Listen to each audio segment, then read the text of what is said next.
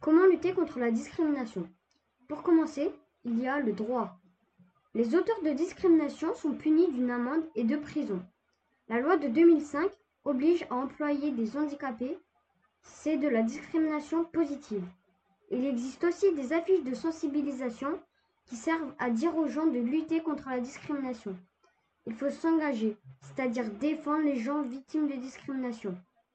Il existe des associations pour chaque type de discrimination, dont une d'entre elles qui se nomme l'AFIP, une association qui lutte contre les personnes qui refusent des personnes dans leur emploi par rapport à leur situation.